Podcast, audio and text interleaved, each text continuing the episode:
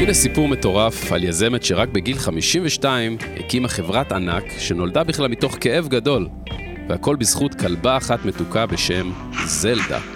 תכירו את קרול גרדנר, שבגיל 52, בזמן שהייתה בדיכאון לאחר תהליך גירושין אכזרי, הלכה לתרפיסט שלה, וכחלק מהניסיון להתגבר על המשבר, הוא הציע לה להביא הביתה כלב.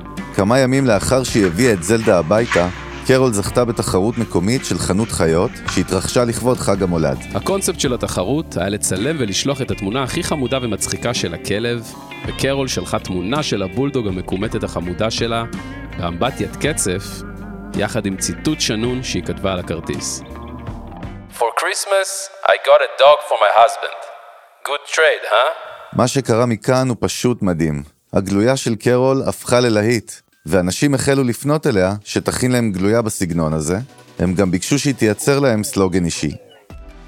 מפה לשם, הדרישה מהשטח נהייתה כל כך גדולה, עד שקרול החליטה להקים מותג בשם זלדה וויזדום, על שם זלדה, הכלבה שהביאה את כל הקרמה הטובה הזו לחיים של קרול.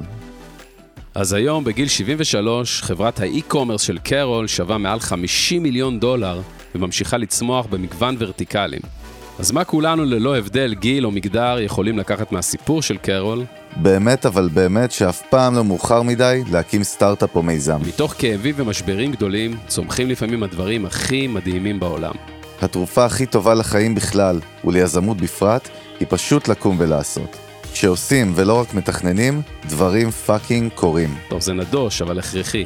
אם לא תאמינו בעצמכם, אף אחד אחר לא יאמין לכם. עם כל הקלישאה, ליזמות אין גיל. זה עניין של DNA. אתם חייבים להסכים איתי פה, אין על כלבים בעולם. והנה קטע מתוך ראיון עם קרול על הקמת מיזם דווקא בגיל מאוחר. I actually thought being 52 would help. With age comes experience, and I think I was born an entrepreneur. As a child, I was always creating writing and producing plays and starting small businesses. Maybe it made a difference that I was an only child and my parents encouraged my zest for entrepreneurship. No brothers to get in my way, and I was raised gender free. אין כמו כלבים ואין על זלדה. וזה חברים, סיפור השראה אמיתי. הפרק הזה הופק באולפני פלמינגו צהוב על ידי יותם רוזנטל. אם אהבתם את הפרק הזה, מוזמנים לעקוב אחרינו בספוטיפיי או באפל פודקאסט, ותשלחו את הפרק הזה גם למישהו שאתם חושבים שזה יכול לעזור לו, או לתת לו השראה. אנחנו היינו אלון ברק וחגי גולדובסקי.